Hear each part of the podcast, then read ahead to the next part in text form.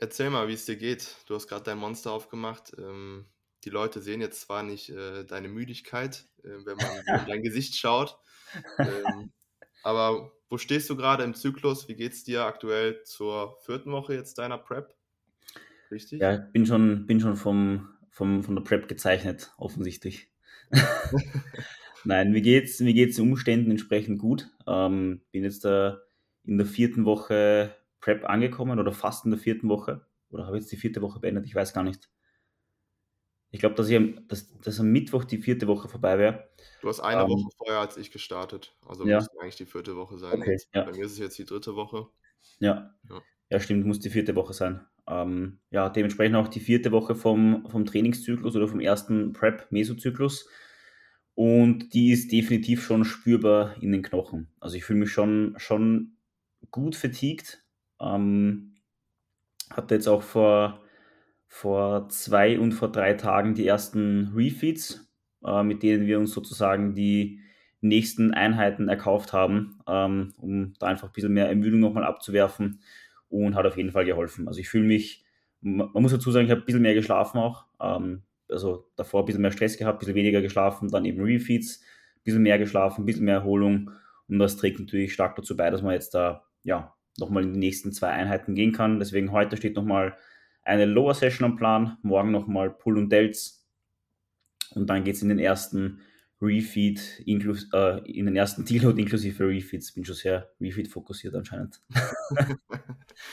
Na, aber es passt soweit. Also Gewichtsverlauf war auch gut. Bin jetzt da mittlerweile bei guten, guten 79er Einwagen angekommen. Äh, Prep-Start war ja bei nicht ganz 83, also 83 habe ich nicht erreicht, aber ich war so bei 82 und ein bisschen was. Und ja, also es geht, es geht gut voran. Wie läuft es bei dir? Also gute 4 Kilo jetzt in vier Wochen abgeworfen dann bei dir.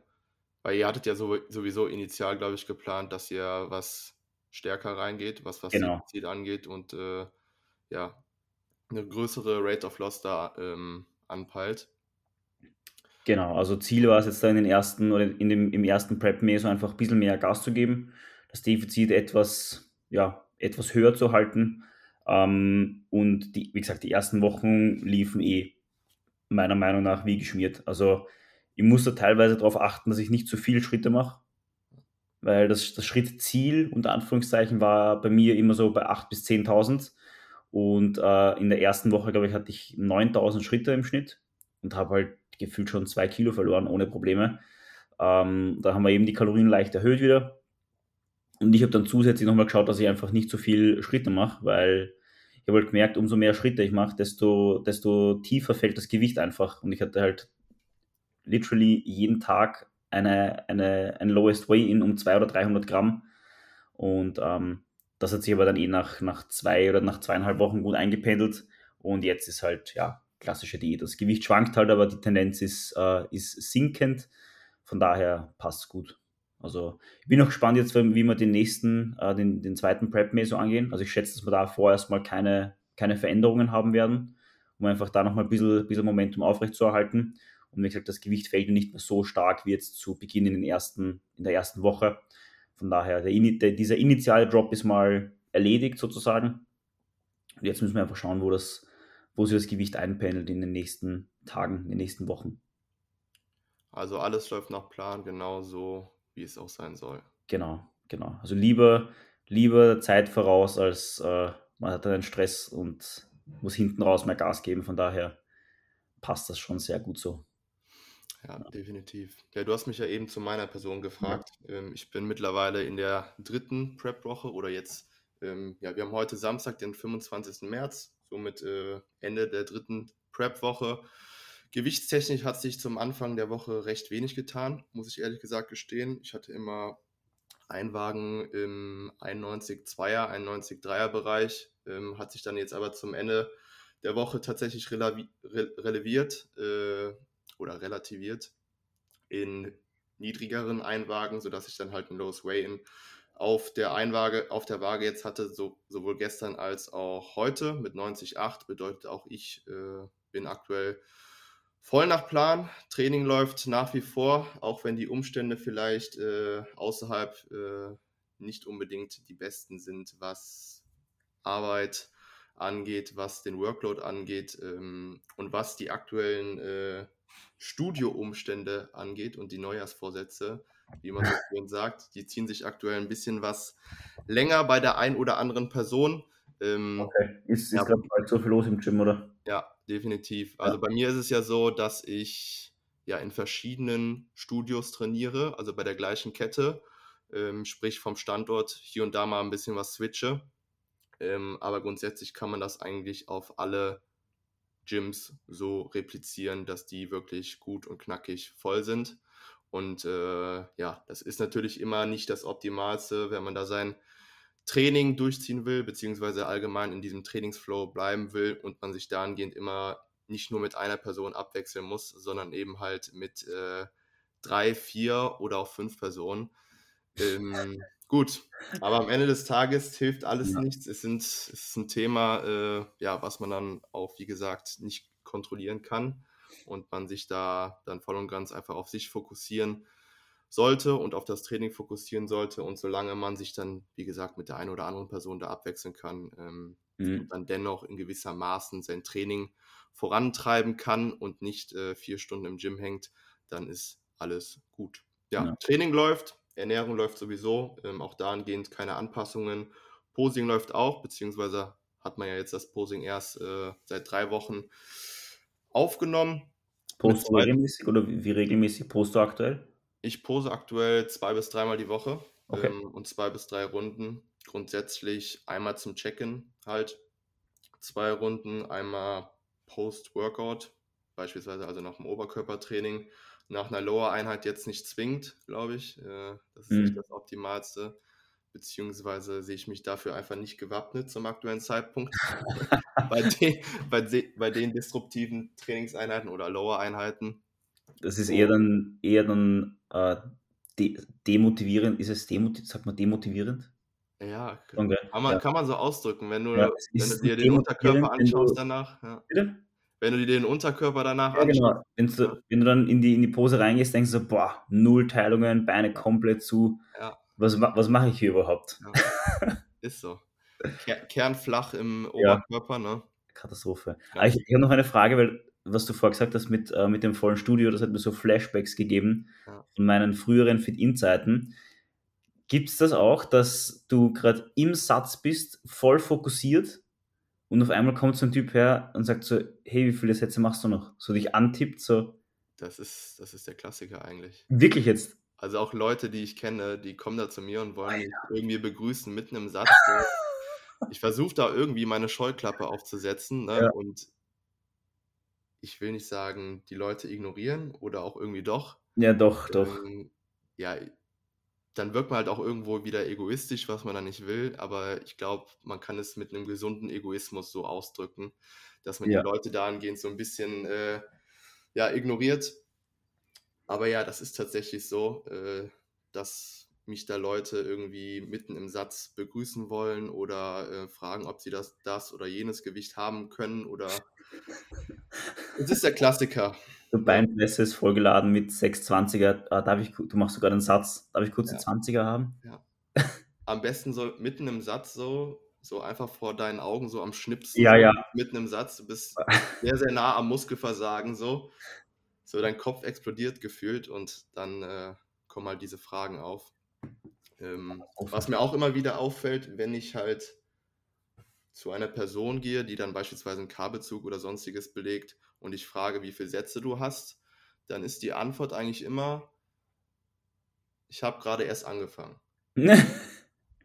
und dann ist meine Gegenfrage immer, ja, das war ja eigentlich nicht meine Frage. So, die Frage war, wie viele Sätze du gemacht hast. Ja, ne? Ja und dann kann die Person mir meistens äh, keine Antwort geben, beziehungsweise dann nur in Form von einer Zeitangabe, ja, ich brauche noch 15 Minuten. oh Gott. Ja, schon Aber gut, das ist ja auch äh, ein Thema, über das wir heute sprechen wollten. Das ist eigentlich die perfekte Überleitung. Genau. Es war alles, alles geplant. Wir wollten uns ja hier äh, zusammensetzen und genau über solche Dinge sprechen, die wir in Vergangenheit gemacht haben und ähm, ihr da draußen nicht machen solltet. Ähm, Fehler, die sich sowohl auf das Training beziehen als auch die Ernährung und vielleicht auch auf die Regeneration. Markus, aus dem Stehgreif, was würde dir, würde dir da so einfallen?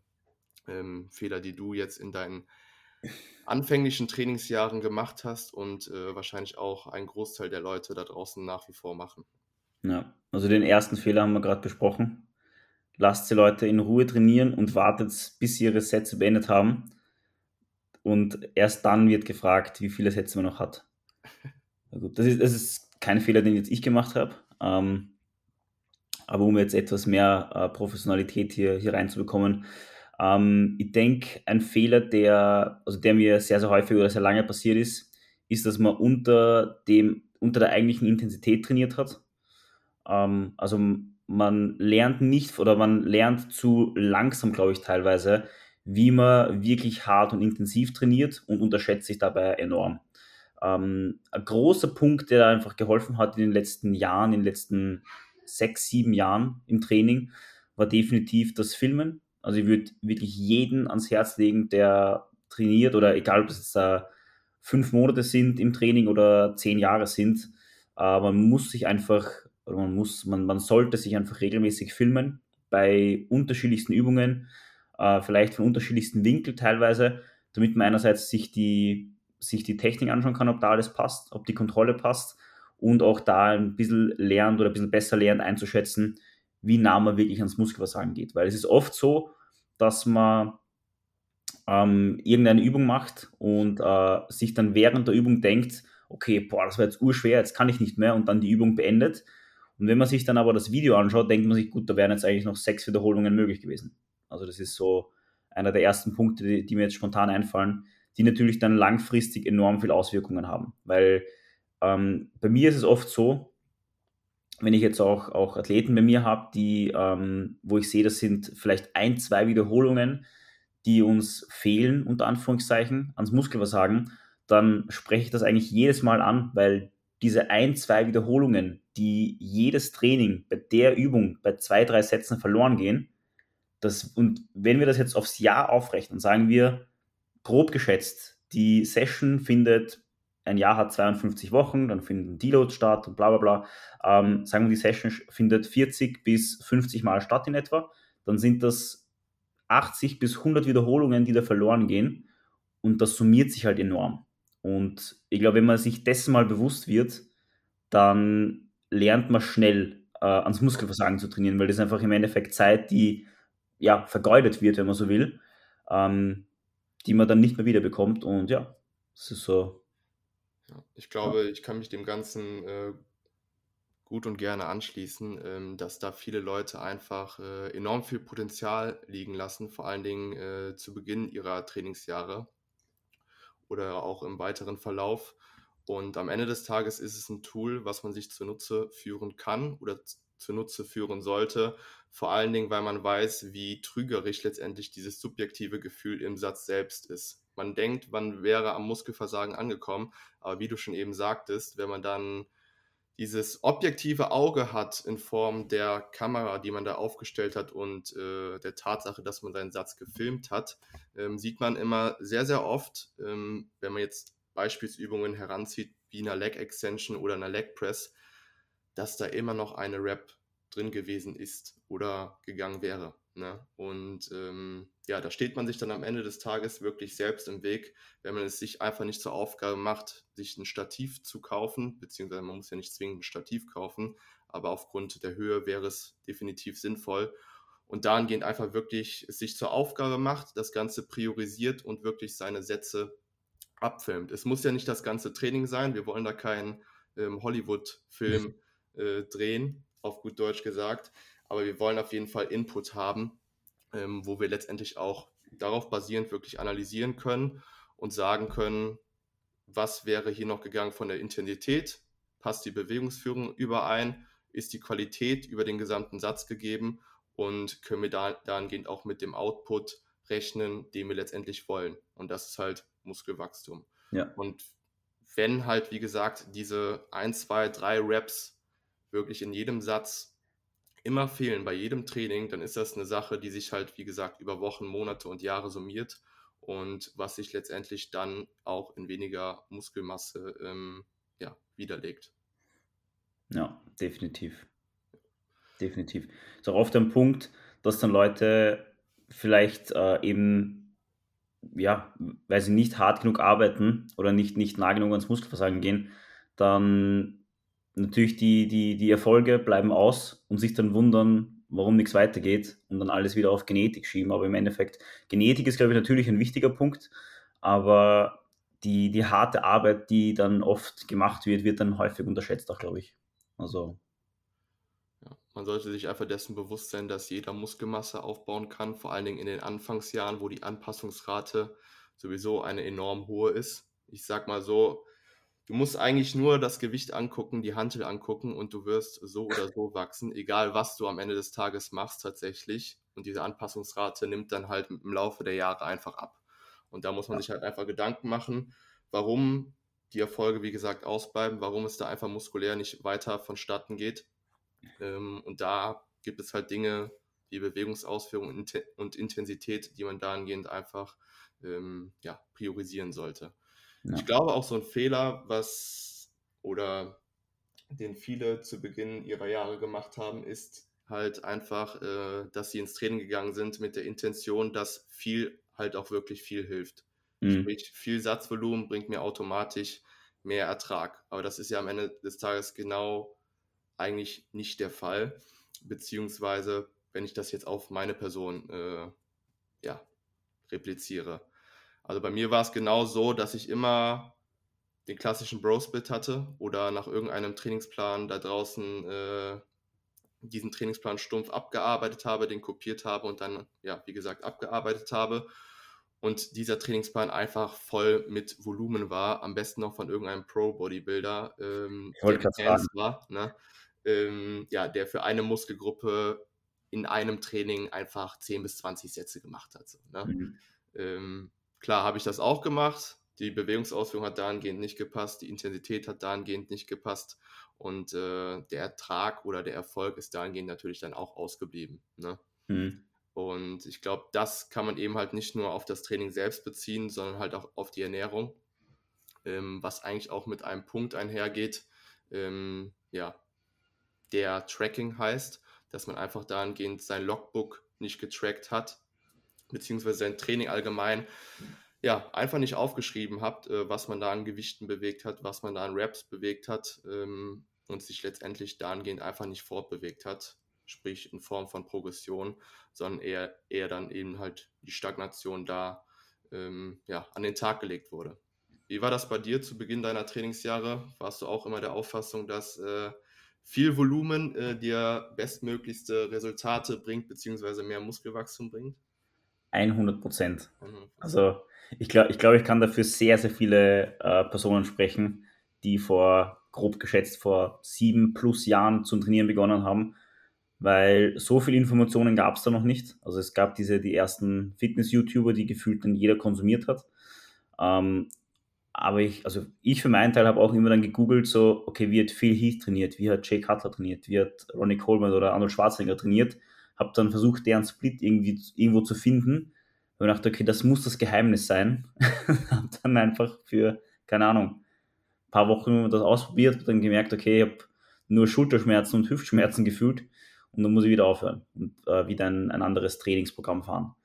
Und ja, deswegen ist es ist natürlich, also gerade das sind natürlich Extrem, Extrembeispiele, aber man muss sich einfach bewusst sein, dass, ähm, dass Trainingsprogramme immer individuell sind und äh, nicht eins zu eins übernommen werden können. Deswegen, wenn mich jetzt wer fragt, hey, wie schaut ein Training aus, kann ich, kann ich gerne den Split nennen, aber es macht keinen Sinn, wenn ich jetzt die, die, die Übungen und die Sätze äh, aufschreibe, weil wenn du jetzt keine, keine Ahnung, wenn du jetzt keine, keinen, kein RDL ausführen kannst, weil aus welchem Grund auch immer, weil es einfach von der Mobilität nicht passt, weil du äh, ja, die Übung nicht fühlst, was auch immer, dann macht es keinen Sinn, dass du jetzt ein RDL ausführst. Da sind wir auch gleich beim nächsten Punkt eigentlich angekommen.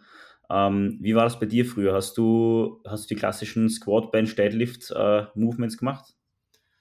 Tatsächlich war dem so, auch ja. immer zu Beginn der Einheit, weil ich der äh, ja, Auffassung war oder der Meinung war, dass die Übungen einfach ein Must-Have darstellen oder definitiv im Trainingsplan sein sollten, weil die einfach übermäßig viel Muskelmasse bringen. Ähm, ja, jeden Ch Chest Day oder jeden äh, Push-Tag immer mit äh, klassischen Bankdrücken gestartet. Jede Lower-Einheit oder jede Beineinheit immer mit klassischen Squats gestartet und gehinscht habe ich tatsächlich weniger. Wenn ich dann gehinscht habe, dann irgendwie vom Boden ähm, mit dermaßen krummer Wirbelsäule, sowohl im Lendenwirbelbereich äh, als auch im Brustwirbelsäulenbereich, ähm, dass man sich das gar nicht angucken konnte. Hauptsache, es war schwer. Hauptsache, es war in gewisser Maßen fordernd, vor allen Dingen die ersten Raps, ähm, weil dann der Satz letztendlich auch nach den ersten Raps bereits beendet war. nee, ich habe dann tatsächlich bei sowas eher nahezu schon Powerlifting betrieben. Ähm, ja, also 5x5. Ja, genau. Wirklich zielführend im Sinne von Hypertrophie war das dann äh, tatsächlich nicht. Äh, aber gut, man hat seine Erfahrungen gemacht dahingehend. Man weiß mittlerweile, dass ähm, klar, Grundübungen ihre Daseinsberechtigung hat oder haben, weil eben halt auch nicht nur die eine Muskulatur trainiert wird, sondern auch halt Muskelgruppen, ähm, ja, die synergistisch dahingehend wirken. Sprich, bei Bankdrücken arbeitet halt nicht nur eben die Brustmuskulatur mit, sondern eben halt auch der Trizeps, sodass du in gewissermaßen auch einen Overlap hast und halt auch die vordere Schulter, die man da aber auch größtenteils rausnehmen will. Ähm, aber wir wissen, Stand heute, dass es nicht zwingend äh, ja, jede Disziplin von diesen dreien bedarf, um letztendlich äh, bestmögliches Muskelwachstum zu erzeugen. Ähm, genau. Wie sah das bei dir aus? Haben die diese drei Übungen, diese Königdisziplin, wenn man das so ausdrücken darf, äh, ihren Andrang in deinem Trainingsplan gefunden? Absolut. Also auch in den ersten Jahren war das eigentlich ein absoluter Klassiker bei mir. Ähm, also bei mir war es genauso, also Push-Pull-Legs war immer ähm, Bankdrücken, Kniebeuge, Kreuzheben, immer zu Beginn des Trainings und eigentlich immer 5x5, also 5 Wiederholungen und 5 Sätze. Wobei man dann, dann natürlich auch sagen muss, ähm, bei, beim 5x5-System ist, ich, ich, weiß gar nicht, ob das aktuell noch irgendwo im Powerlifting vielleicht verwendet wird oder so, aber im Hypertrophie-Training macht es relativ wenig Sinn, weil das sind vielleicht die, zwei, die, die letzten zwei Sätze sind nahe am Muskelversagen, aber wenn du im ersten Satz fünf Wiederholungen schaffst und im letzten Satz auch fünf Wiederholungen, dann werden wahrscheinlich die ersten zwei bis drei Sätze, hast wahrscheinlich zwei bis drei Reps in Reserve gehabt. Oder du musst gefühlt 20 Minuten Pause machen zwischen jedem Satz, damit du die fünf Wiederholungen tatsächlich jedes Mal schaffst. Deswegen ist natürlich absolut, ja, alles andere als optimal, würde ich mal sagen. Du hast eben Push-Pull-Legs gesagt. Hast du wirklich zu Beginn nach einem Push-Pull-Legs-Plan trainiert oder hast du nach einem klassischen Bro-Split trainiert, sprich montags Brust, dienstags Rücken, mittwochs Quads, donnerstags Hamstrings, freitags, was steht ja da noch an? Bizeps, Trizeps und samstags am besten nur äh, Bauch und Waden. Ähm, also ich glaube, ich habe ich hab alles, alles durchgemacht. Also Push-Pull-Legs war so der Klassiker, wie das dann aufgekommen ist, so vor, keine Ahnung, 2013, 2014, wie das dann immer, immer sozusagen relevanter geworden ist. Aber wie gesagt, ich habe genauso einige, einige Bro-Splits durch, wo man dann eben nur Quads, nur äh, Arme trainiert oder vielleicht Arme, Schultern, aber selbst da halt nur Curls, Trizepsstrecken und dann so Sachen wie Seitheben und Reverse Flies. Aber ja, war halt alles andere. Wie gesagt, man, man muss auch dazu sagen, es ist natürlich nicht optimal, aber ich glaube auch nicht, dass es damals schlecht war.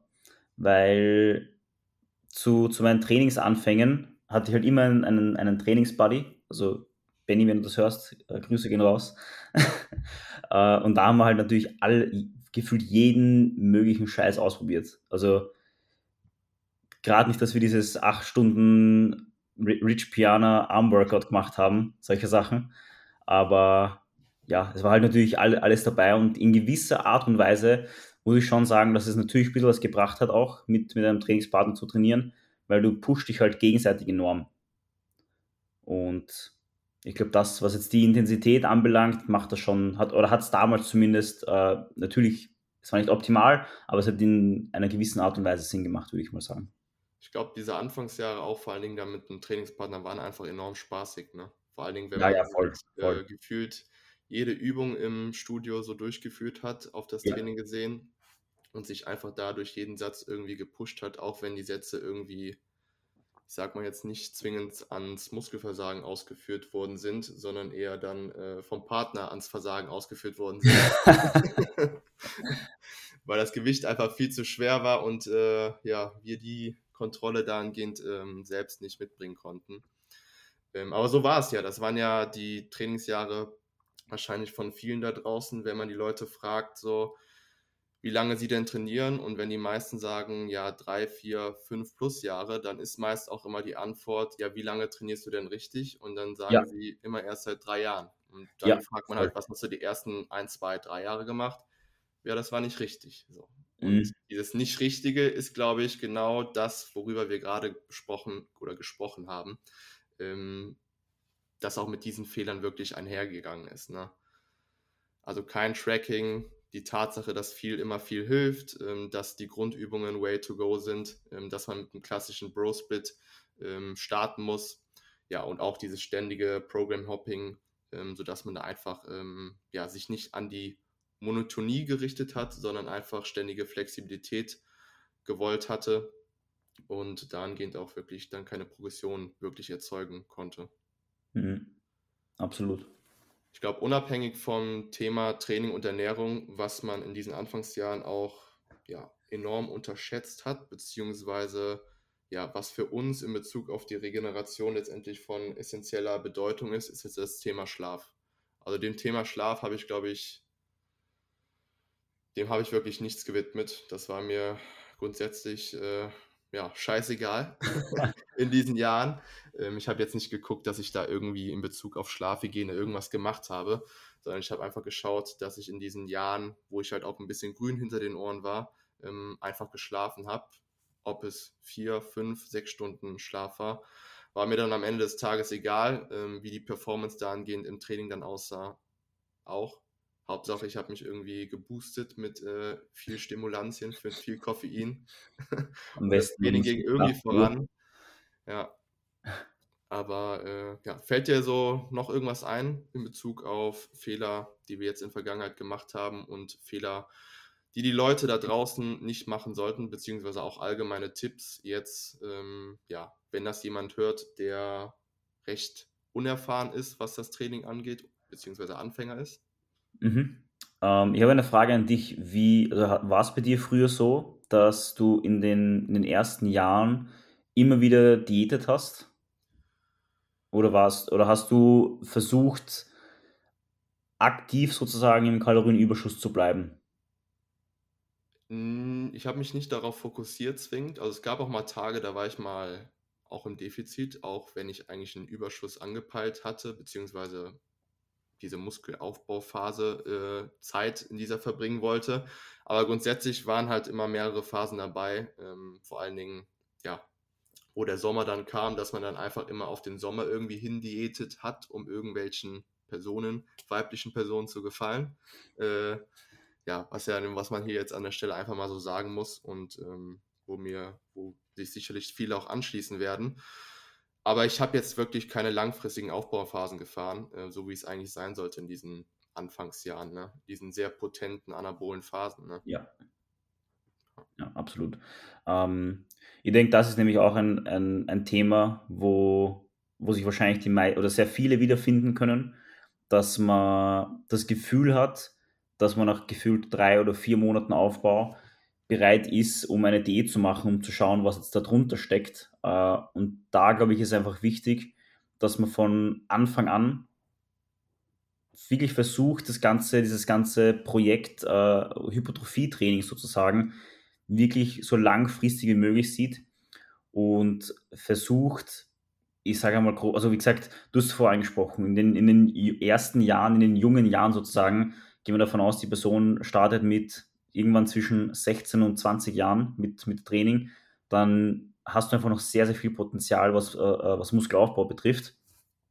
Und das muss man, das muss man eigentlich fast schon ausnutzen und wirklich versuchen, dass man lange im Kalorienüberschuss bleibt, um einfach möglichst viel Muskelmasse mitnehmen zu können. Und wenn man dann jedes Mal wieder in eine Diät startet, ist es natürlich tatsächlich so, dass dadurch, dass du jetzt noch nicht äh, an deinem absoluten Limit bist, was Muskel, Muskelaufbau betrifft, wirst du wahrscheinlich auch im Defizit minimal Muskulatur aufbauen können, aber es ist halt weit entfernt vom Optimum. Also wenn du jetzt wirklich versuchst, allein in den ersten zwei Jahren einfach keine Diät zu machen zum Beispiel oder vielleicht eine kurze Diät nur für acht Wochen, dann wirst du einfach sehr, sehr viel, wirklich sehr, sehr viel Potenzial schon ausschöpfen können.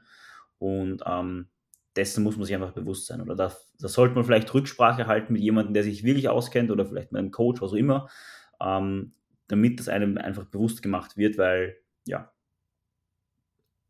Ich glaube, ein Coach kann auch äh, ja, auf die Perspektive gesehen einem in diesen Anfangsjahren äh, sehr, sehr viel an Arbeit abnehmen.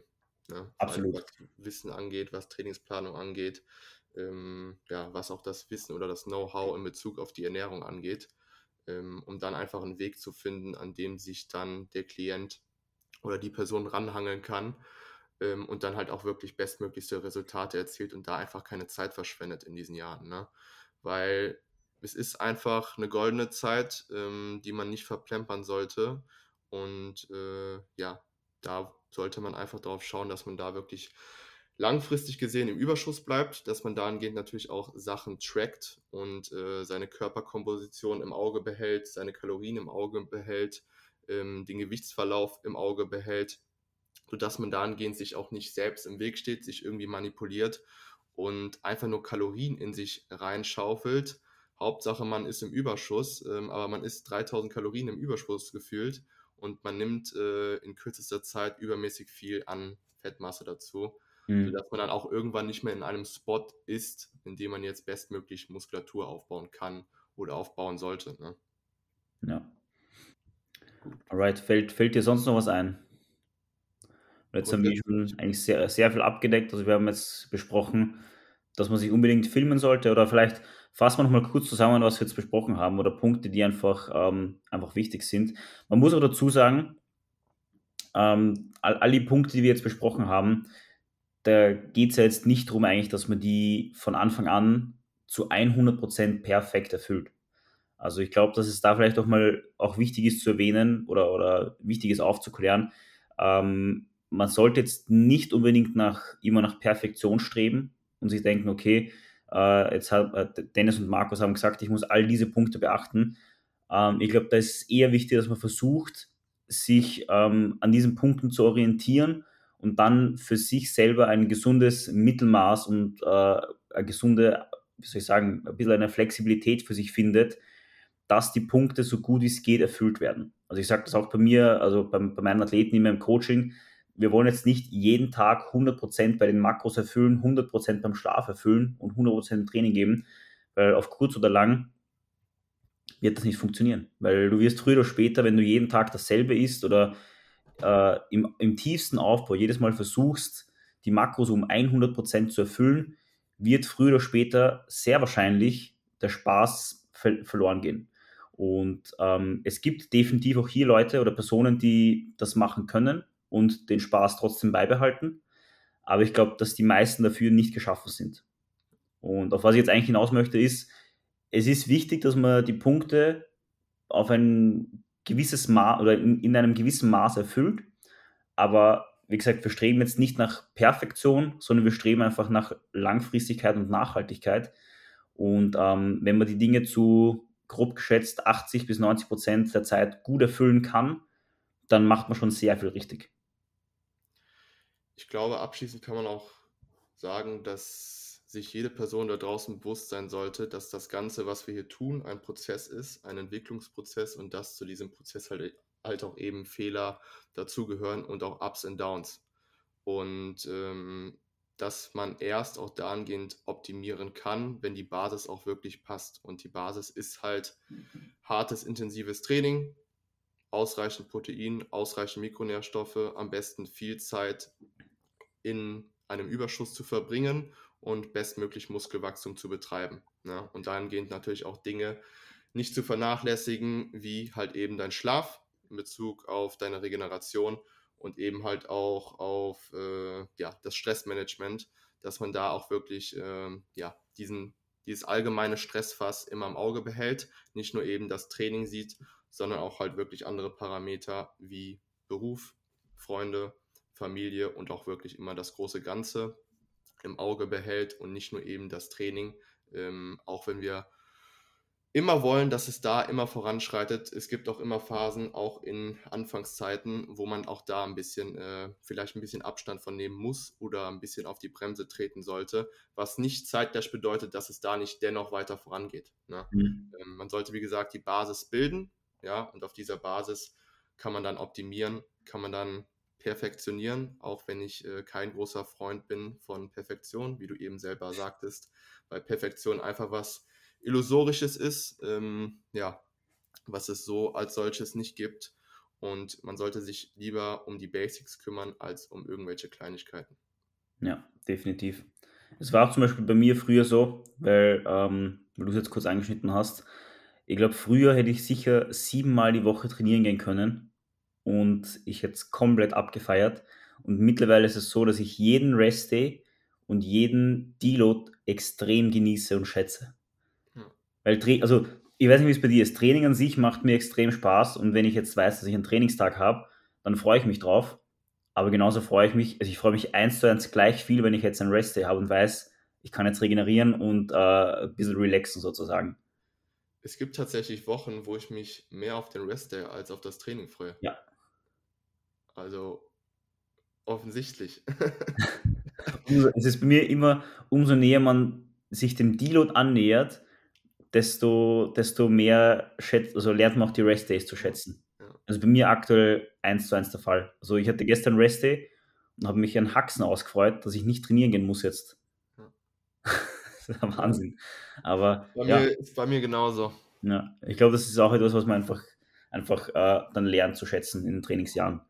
Man, man versucht einfach das große Ganze zu erkennen und weiß einfach, dass es notwendig ist, dass man jetzt da kurz vom Gas steigt sozusagen und dass die Rest Days genauso zum Wachstum beitragen wie die Trainingstage. Weil, ja, wie, wie gesagt, wir, wir feiern Training alle und wir, wir könnten oder wir würden gern jeden Tag trainieren gehen, weil es einfach sich gut anfühlt. Aber das ist halt illusorisch. Also kein Mensch kann jeden Tag trainieren und das verkraften. Das kannst du vielleicht, wenn du 17 bist und äh, noch, noch die Toleranz hast in, in jungen Jahren, aber selbst da macht es absolut null Sinn. Ja, so ist es. Vor allem, wenn du halt in den Jahren auch nicht am Muskelversagen trainierst, sondern halt weit weg vom Muskelversagen. Absolut. Ne?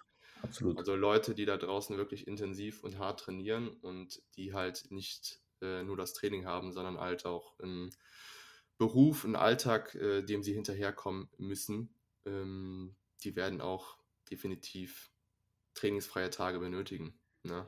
Trainingsfreie Tage haben ja auch äh, definitiv dann Vorteil, nicht nur in Bezug auf die Regeneration, sondern eben halt auch auf die Tatsache, dass man da einfach Dinge unterbekommt, die man sonst an Trainingstagen aufgrund der begrenzten zeitlichen Kapazität einfach nicht unterbekommt. Ne? Mhm. Gut. Perfekt. Ich denke, wir haben da eigentlich sehr viel abgedeckt in, in dieser Episode. Und hast du noch was, was du anfügen möchtest, oder? Alles gesagt. Ansonsten ja, würde ich vorschlagen, dass wir die, die Episode an dieser Stelle beenden. Und wir würden uns natürlich weiterhin über positives äh, Feedback freuen auf, auf Spotify oder Apple Podcasts. Äh, würde uns natürlich sehr helfen, dem Algorithmus und dem Projekt ähm, äh, Iron Progression Cast. Und ja, ansonsten vielen Dank fürs Zuhören. Wir wünschen euch noch eine schöne Woche und bis nächsten Sonntag.